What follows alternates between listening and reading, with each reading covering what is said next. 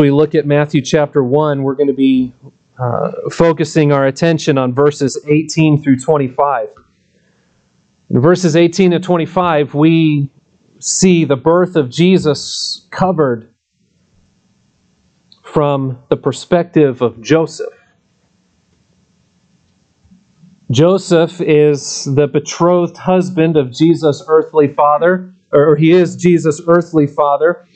He is betrothed to be married to Mary. I suppose we could call him a fiance, but as we'll see throughout the text, it's a little bit more than that.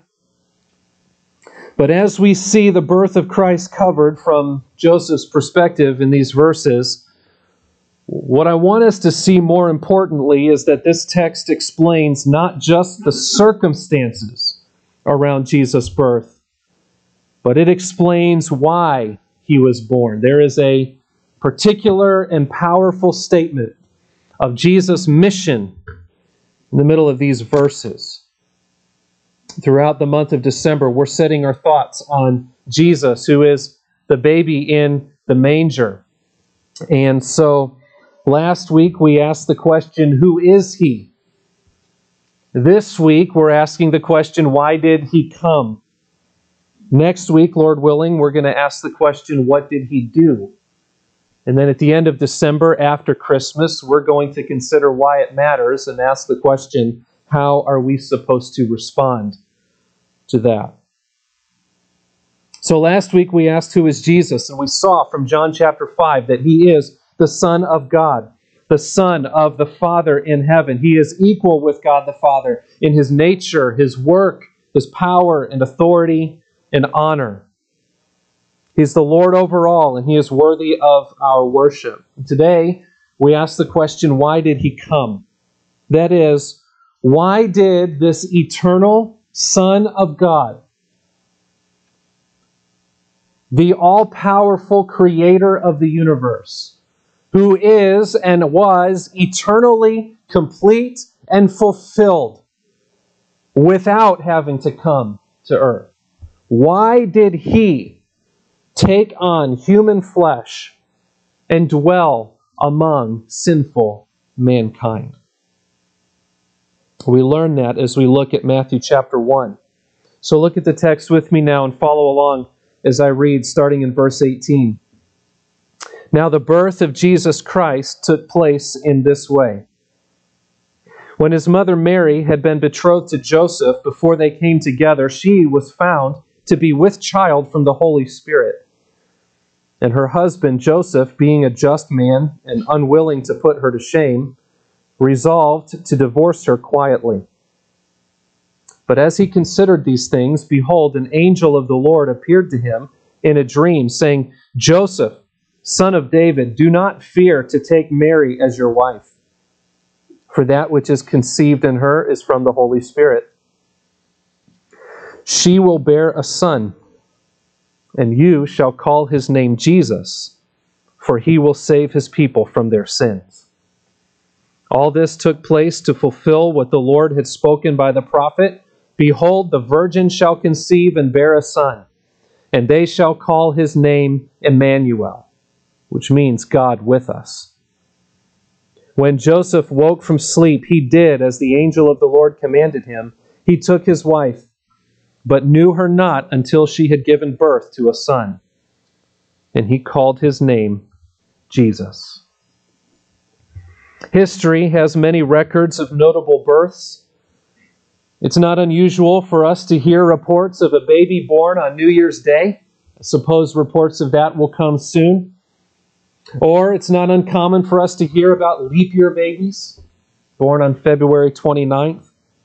I once heard a report about twins who were born right at the turn of a new year, so that the first one came out on December 31st and the second one came out on January 1st. Can you imagine that? Having a twin with different birthdays. Throughout history, some births have been considered noble because of the nobility of the family into which the child is born.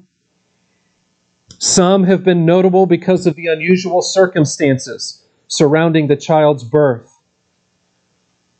But when we consider all the births of history and whichever ones are notable and which ones aren't, there is no birth in the history of mankind as notable as the birth of Jesus Christ. Jesus, the Savior. His birth was prophesied more than a millennium before it occurred, and it had been prophesied more since.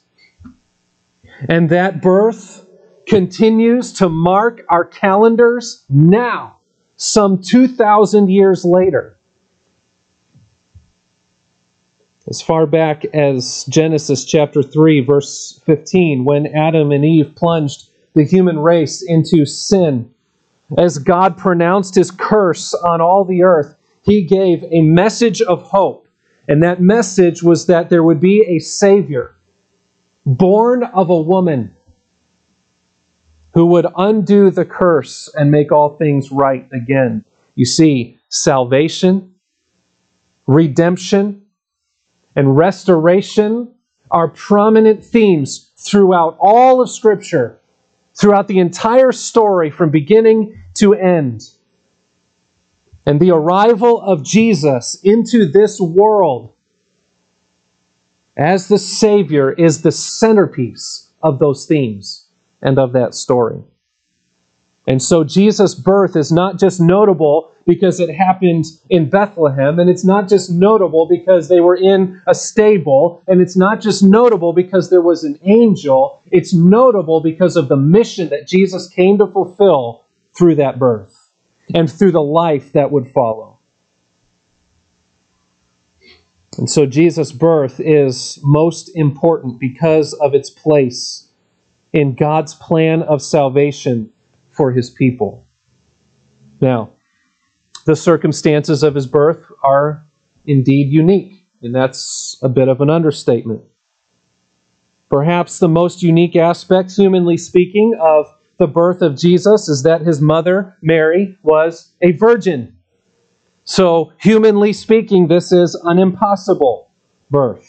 It is a mystery. It is something that has confounded God's people through all the centuries, and it has confused unbelievers.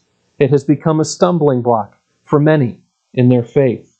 There is no human explanation for it.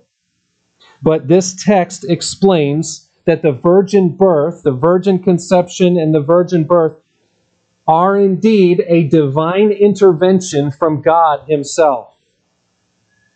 And along the way, this text tells us why it happened, who this Jesus is, and why He came into the world. So in these verses, as the story unfolds, we learn what the mission of Jesus was,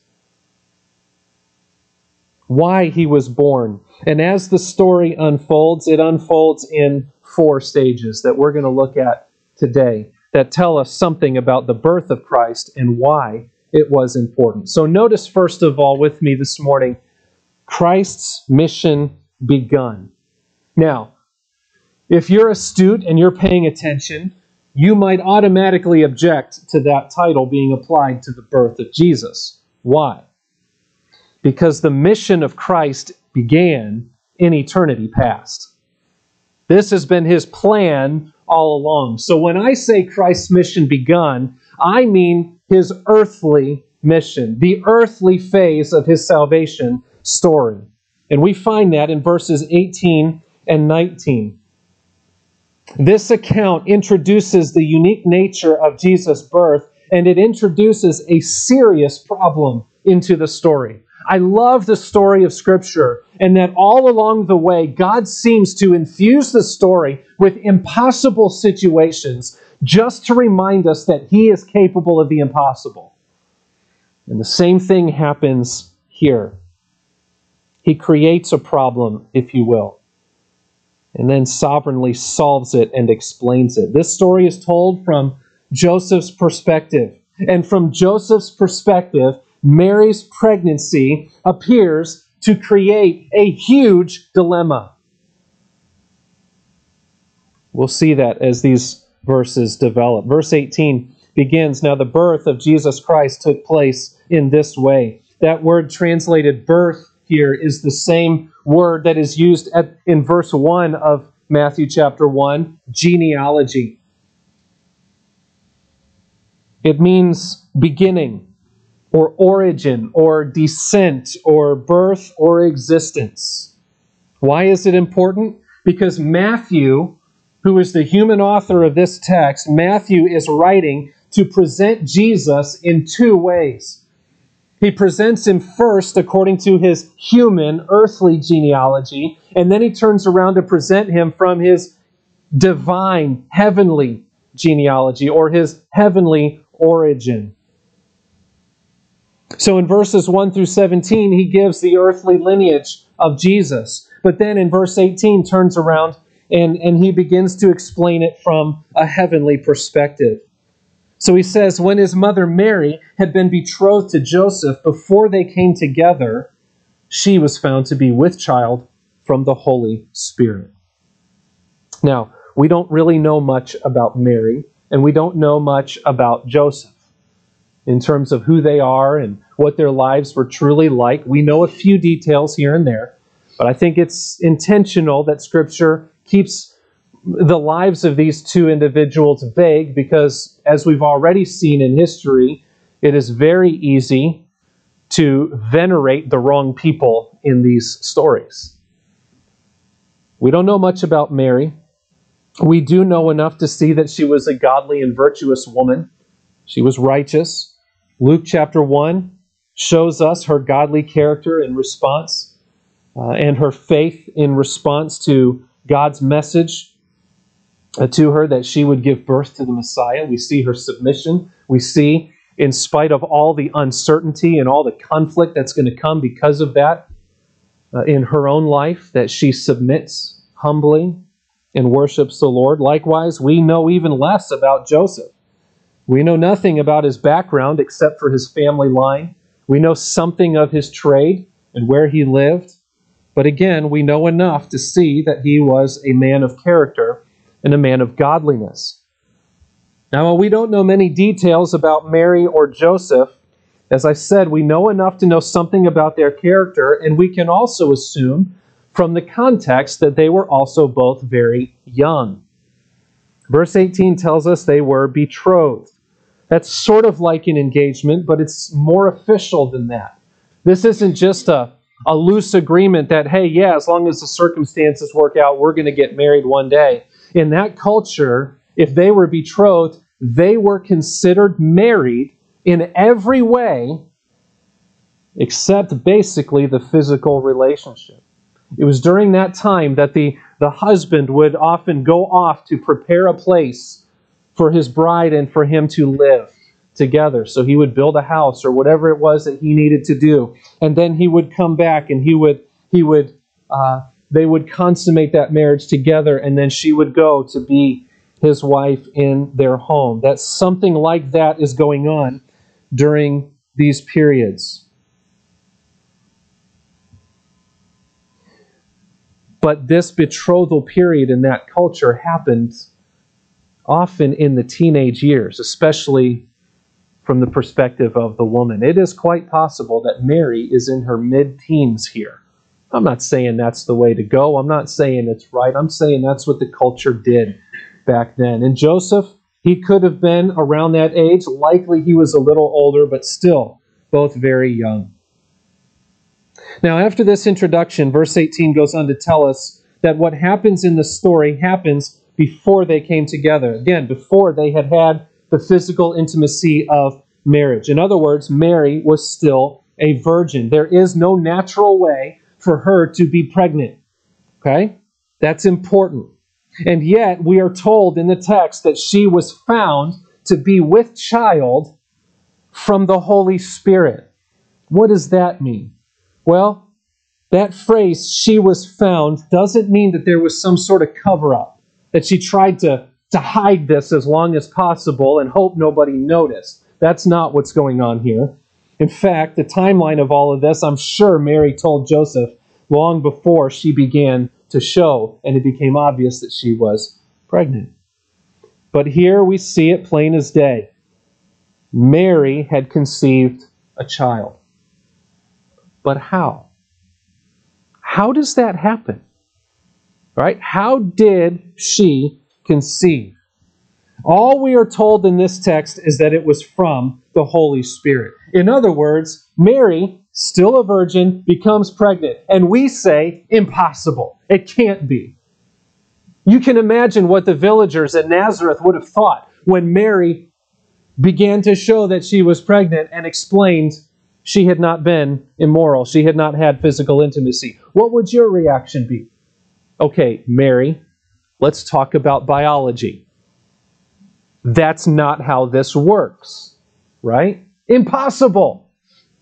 And so we look at the text and we say, it's impossible. She couldn't conceive as still a virgin. So this must be an exaggeration. This must be symbolic language of some sort, right? Oh, it means she was pure. It means she was young. What does it mean? Well, it means exactly what the scriptures teach.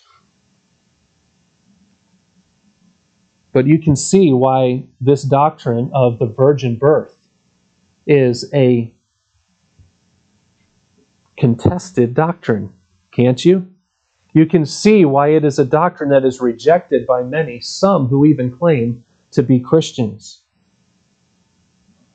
Yet this teaching of the virgin birth of Jesus is central and it is indispensable to the Christian faith because it is essential that this baby who is born of woman be born of the Holy Spirit.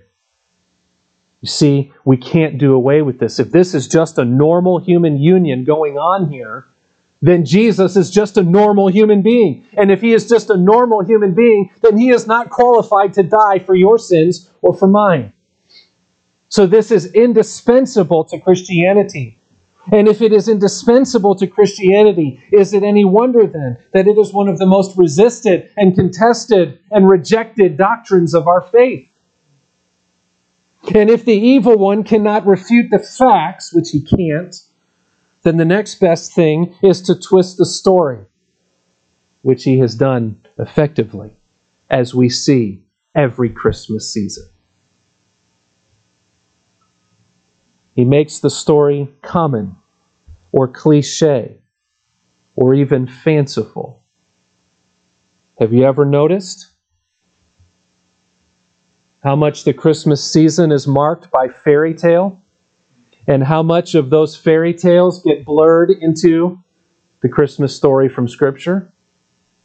That is why, ironically, in a world that by and large has rejected God and rejected Jesus and rejected the Bible, can still enjoy Christmas music that is Christian. Have you ever noticed that? The gospel is played over the sound systems of most commercial establishments every day this time of year. Why? Because for many people, Jesus and his virgin birth are just a traditional holiday tale like Santa Claus, Rudolph, and Frosty the Snowman. That's how the world views it. That is the mentality of our world today. And the result is that it has inoculated our culture to Jesus and to Christianity. And that is why we, as Christians, who take our faith seriously, who believe the Bible, who look to Scripture as our authority and turn our eyes to Jesus, that is why we need to make every effort to keep Christ at the center of our holiday celebrations and traditions. Is it wrong to talk about those other things? No, it's not wrong, but we must make it clear. Parents in our own homes, we need to make it clear what is the difference between the fairy tale and the truth. Now, moving on. Verse 18 proclaims the virgin conception of Jesus in Mary by a supernatural work of the Holy Spirit, and that leads to a particular problem. A particular dilemma in everyone's mind. As I've already mentioned, Mary is pregnant. She's not yet married. Humanly speaking, there's only one explanation for that, and that's that she has been unfaithful to her betrothed husband. Either that or she's been immoral with him. The only question then is, who's the father? Joseph or someone else? And either way, it's bad for both of them. So whether her pregnancy was public knowledge or yet or not, at this point, it is going to become a major problem. And in verse 19, we see that problem from Joseph's perspective, and now he seems to be in a hard spot. This is what we read. And her husband, Joseph, being a just man and unwilling to put her to shame, resolved to divorce her quietly. And yes, even though it was just the betrothal period, for him to put her away is considered a breaking of the marriage, a divorce. Well, think about Joseph here. This has got to be devastating, right?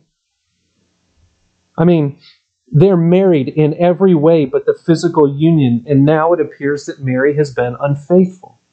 What is he to think? What is he supposed to do? Well, the text says that he was a just man. That is, he's a righteous and he is a godly man. And on top of that, he is a devout Jew. And in the Jewish culture, and according to the Jewish law, to ignore this would be to break the law of God and to imply that he is somehow complicit in it, if not actually being the father himself. And so in Joseph's mind, he can't do that. There really, in his mind, were only two courses of action he could take. One, he could take her back to her father's house, where the men of the village would likely take her out and stone her to death. Or there had been a loophole that had been developed by tradition in the Jewish culture that would have allowed him to put her away in a private way, so that even if this would be found out eventually, he could save Mary from a major public spectacle. And so that's the option Joseph chooses. The text says he's a just man. He wants to be righteous. He wants to be careful. He wants to be gracious. And so he shows grace and compassion to Mary by intending to put her away quietly. But this is a major problem for Joseph. And from a human point of view, it is a major shock and a crushing blow to him personally. He would not have come to this decision easily. He wrestled with it. He was in great turmoil. This is a big problem, but notice this. It is only a big problem for Mary and Joseph at this point. This is not a problem for God. In fact, for God, this is going to be the preparation for a wonderful plan, for a spectacular gift, for the giving of good news of salvation to all mankind. And so we see Christ's mission begun. It appears to be a problem at first, but we find it is not a problem. It's just impossible for mankind to grasp. And once again, we find that God's plan of salvation hangs on the need for something that only God can do. And it has begun. And God is beginning to do that work, even here in the midst of this dilemma. And that leads us then to the next section of the text, verses 20 and 21, where we see Christ's mission explained. Joseph has a dream in these verses. And when I say dream, I don't mean crazy dreams like, oh, I had too much caffeine before bed and crazy stuff happens in the mind. No, this was a direct intervention from God, sending him a message. This was a vision that God had given to Joseph, and it brings a whole new perspective to what is going on. While Joseph is wrestling with what to do, but before he can follow through with his plan, God intervenes and tells him there is something happening here that he cannot see and that is beyond his comprehension.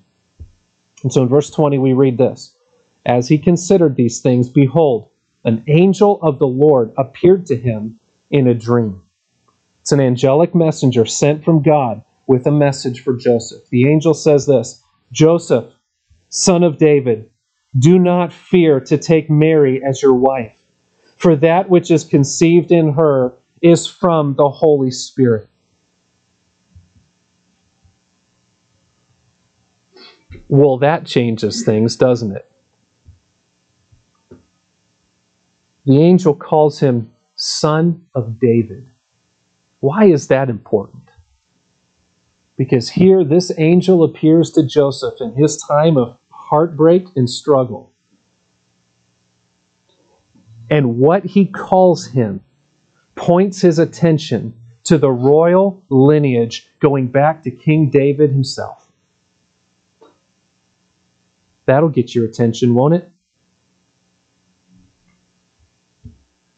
Pointing back to his family heritage, possibly even reminding Joseph of the promise that God had made to David that there would always be one of his descendants sitting on his throne. And there's a hint to us as we see this, that what the angel is about to say and what is happening in this text has to do with that promised descendant to sit on David's throne. All right, so now he has our attention. And it sets the stage for what the angel is about to tell him. And the angel tells him not to go through with the divorce because things are not what they seem. He says it's okay for him to marry her because she has indeed been pure and faithful. In fact, her pregnancy is a work of God himself. And the implication of this is, Joseph, hang on. Go through with this marriage because what's going on in this pregnancy is something. There is a purpose for this situation. And there is a purpose for this child. And that's the key idea. Joseph, don't be afraid. There's a purpose for all of this. And so in verse 21, the angel tells Joseph what that purpose is. And here we come to the centerpiece of the text. This is what the angel says. She will bear a son. Okay, there's a gender reveal for you. But it's even more important than that. He's going somewhere with this. She will bear a son, and you shall call his name Jesus. Why? For he will save his people from their sins. Whoa. Now, there is a birth announcement, right?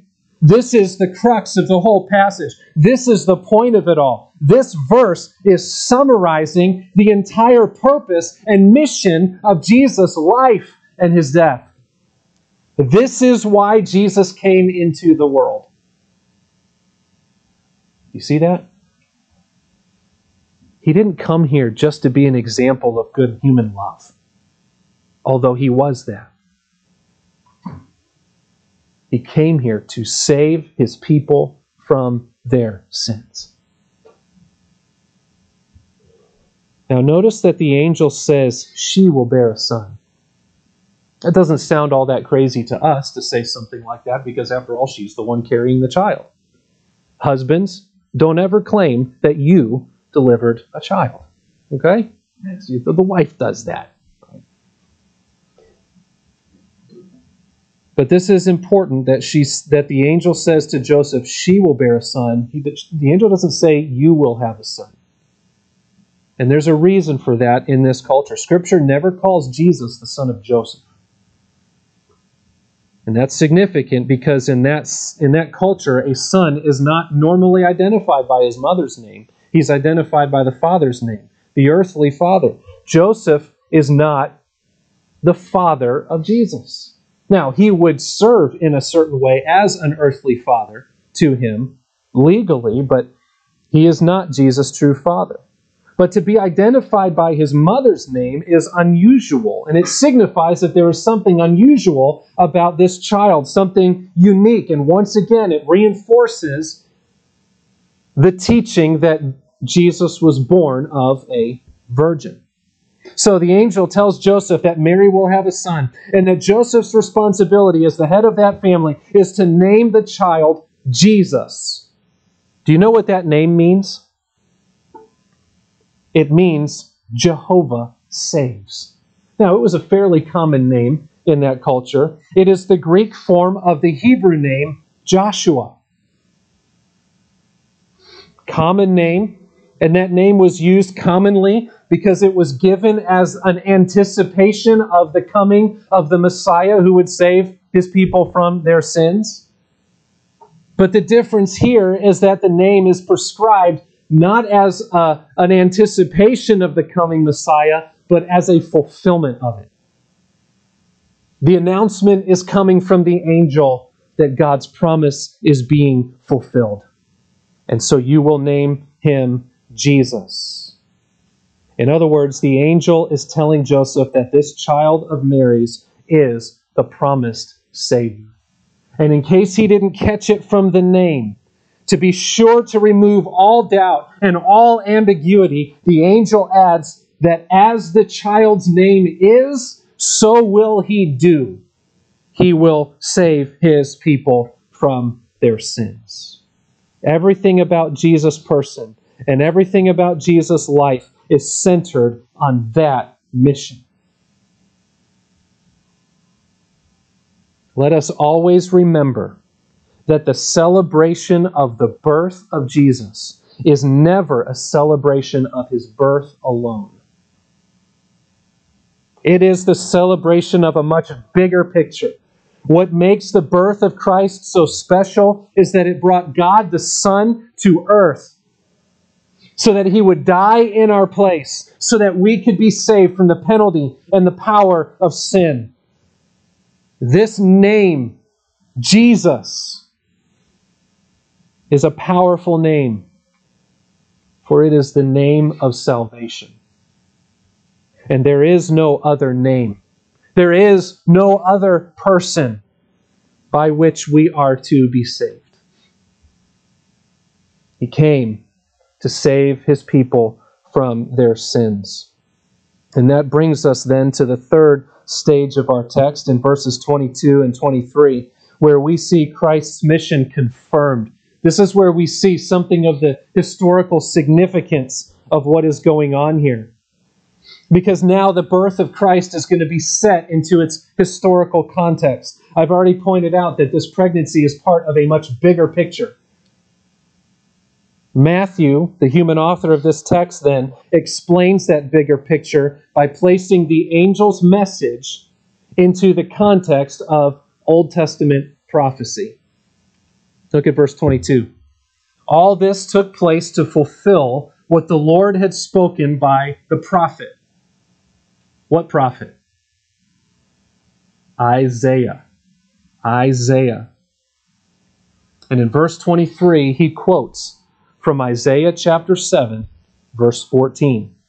Behold, the virgin shall conceive and bear a son, and they shall call his name Emmanuel. And then Matthew adds this little note about Emmanuel, which means God with us. This Old Testament prophecy from Isaiah is about the Savior. In other words, Matthew isn't making this stuff up. This wasn't a legend that came around during Jesus' life. As wonderful and beyond comprehension as this is about Jesus, it should be believable because it had been prophesied for hundreds of years leading up to this birth. It had been planned. It had been promised from the beginning, and as we'll see, Joseph did believe it. Now, I wish we had time to study Isaiah 7:14 this morning.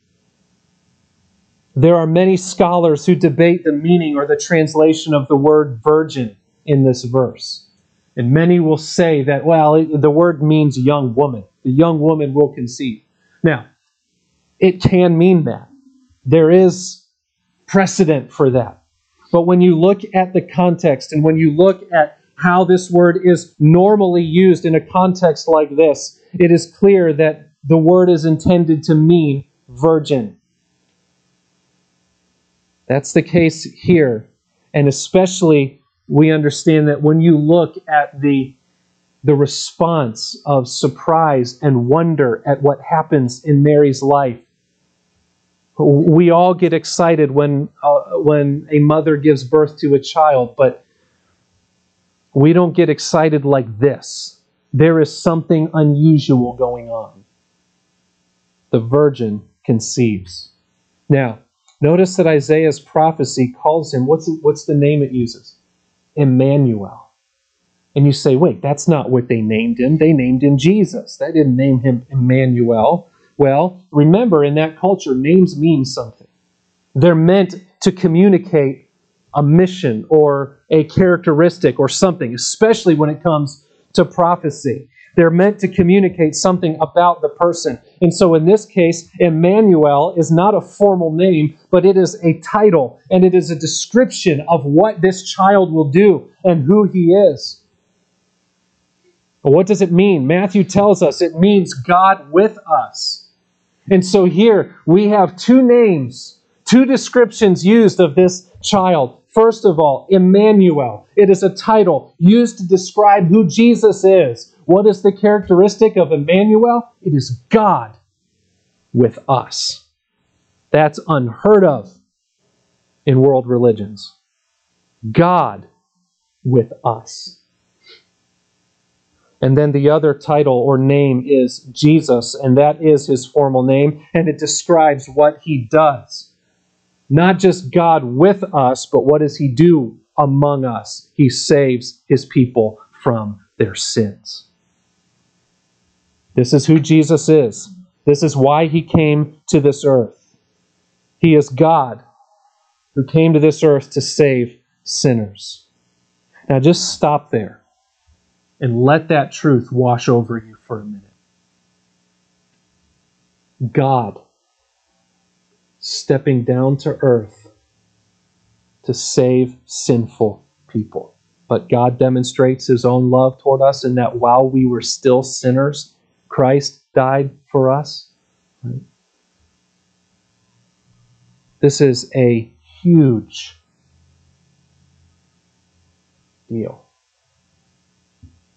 In John chapter 1, we read that the Word became flesh and dwelt among us. We read that whoever did receive him, who believed in his name, he gave the right to become children of God. And in John chapter 8, Jesus himself teaches that he is the light of the world. What does that mean? Look at perfect and holy God in comparison to wretched and sinful man, and you will see something of our dangerous and eternally devastating position, right? What does all of this mean then? It means that the answer to man's greatest problem and the provision for man's greatest need has been supplied in the Lord Jesus Christ through the birth of this child. Friends, that is glorious news. There is no greater news. It is the one message of true hope for all people. The world likes to sing about peace on earth, goodwill toward men,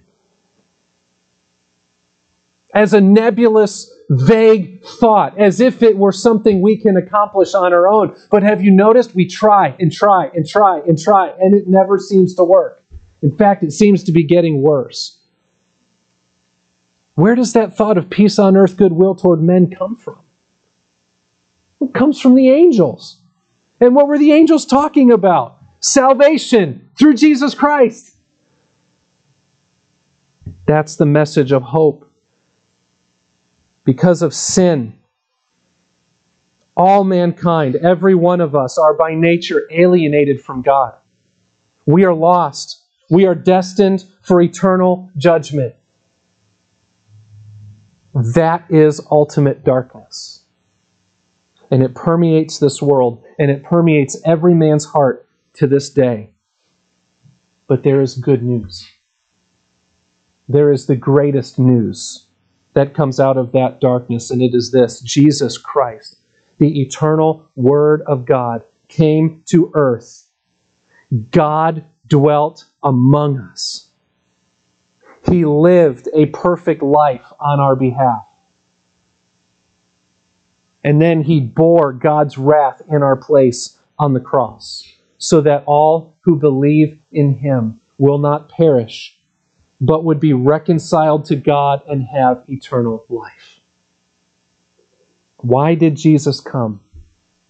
He came to save sinners. He came to save sinners like you and like me. We sang about it all morning today. Christ was born to save. All this is wrapped up in this story of Jesus' birth and all of its details. It's glorious news. But then the question is going to be this: what is Joseph going to do now? Right? The fact is, Joseph is still betrothed to this woman who's gotten pregnant, apparently without the help of an earthly man. and now there's going to be a problem on their hands. So what is he going to do? He's gotten this message, this dream. He's gotten the explanation, and that brings us then finally to verses 24 and 25, where we see Christ's mission followed. This is the obedience of Joseph. Most certainly, Joseph does not fully understand what's going on here. I mean, who would? Right? Even after the dream. Like, okay, it'll make a little bit more sense, but really?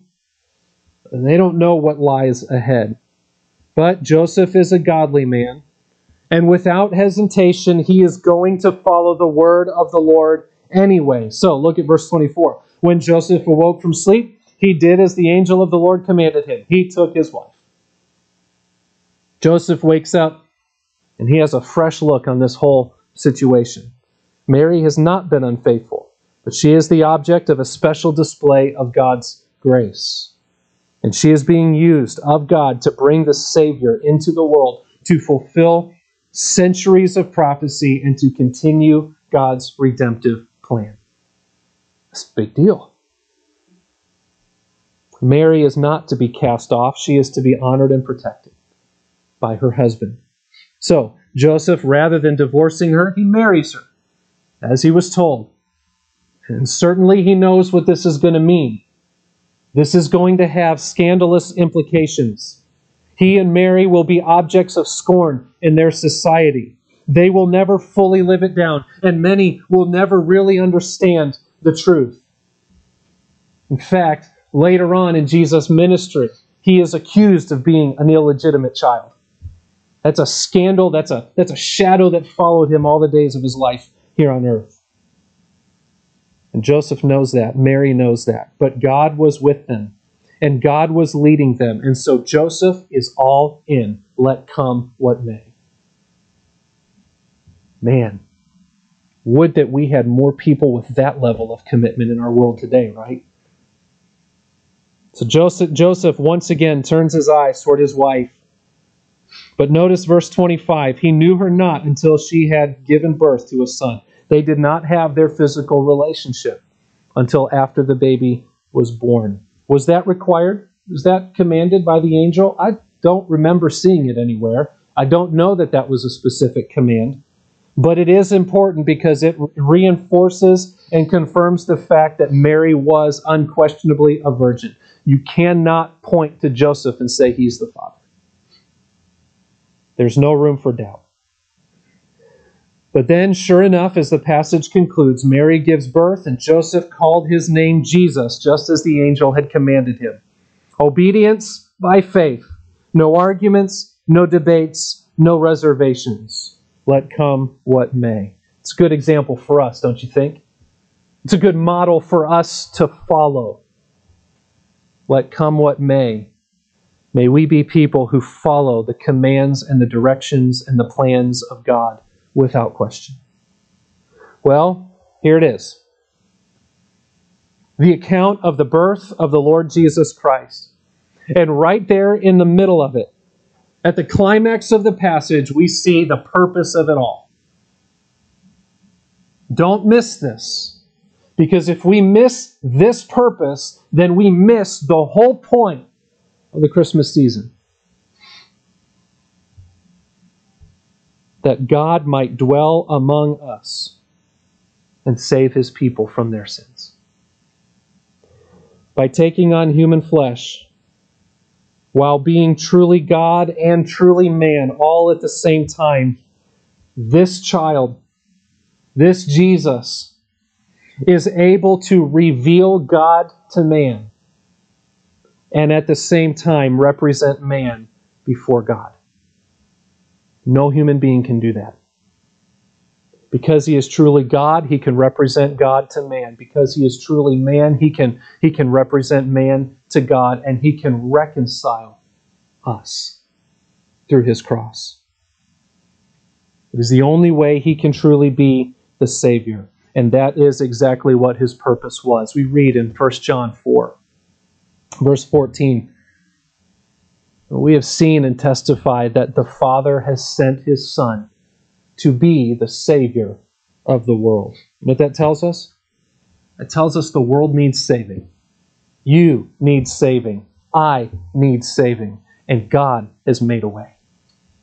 He's made a way through his Son, Jesus Christ. So what does that mean for us right here and right now? It means that though we are great sinners, Christ is a great Savior, and he has provided for us a way to be saved from our sins and to have peace with God. It doesn't matter what else you accumulate or accomplish in this world. If you do not have peace with God, it is all wasted. It's all of nothing. This is the greatest need. This is the most important thing in your life. Do you have peace with God through Jesus Christ? I want to close with the words of one preacher who summarized this all so well. He says this, Jesus was none other than God in human flesh. And Matthew tells us he came to dwell with the sick, to heal them. He came to dwell with the demon-possessed, to liberate them. With the poor in spirit, to bless them. With the care-ridden, to free them from care. With the lepers, to cleanse them. With the diseased, to cure them. With the hungry, to feed them. With the handicapped, to restore them. But most of all, he says that he came to dwell with the lost, in order that he might seek and save them. Emmanuel, God with us, infinitely rich, became poor, assumed our human nature, entered our sin-polluted atmosphere without ever being tainted by it, took our guilt, bore our griefs, carried our sorrows, was wounded with our transgressions, bruised for our iniquities, went to heaven to prepare a place for us, sent his Spirit to dwell in our hearts, right now makes intercession for us, and will someday come to take us to be with him. No wonder the Apostle Paul said, through his poverty, we are made rich. What did Jesus come to do? It's nothing short of all of that. And it's summarized in those words from the angel. He will save his people from their sins. As we celebrate Christmas, does your heart rejoice in God? As Mary proclaimed? Or does it rejoice in something else? There's a lot of us to enjoy about the Christmas season. But does it rejoice in Christ? Is Christ your Savior? This is his mission. Are you following his mission? Is Christ your highest joy? My prayer for us is that we would rejoice above all in the great riches we have in him, that nothing else would be our treasure. And if you're here this morning and you do not know Jesus Christ as your Savior, you have never repented of your sin and placed your faith in him and followed after him, I urge you today to repent, to turn, to look to him as your highest joy and as your Savior, who will give you peace with God. There is no greater joy. There is no greater treasure. And Scripture promises that all who call on his name will be saved. And in him, you will find peace with God, and you will have the greatest of all gifts and the greatest of all joys. Let's pray together.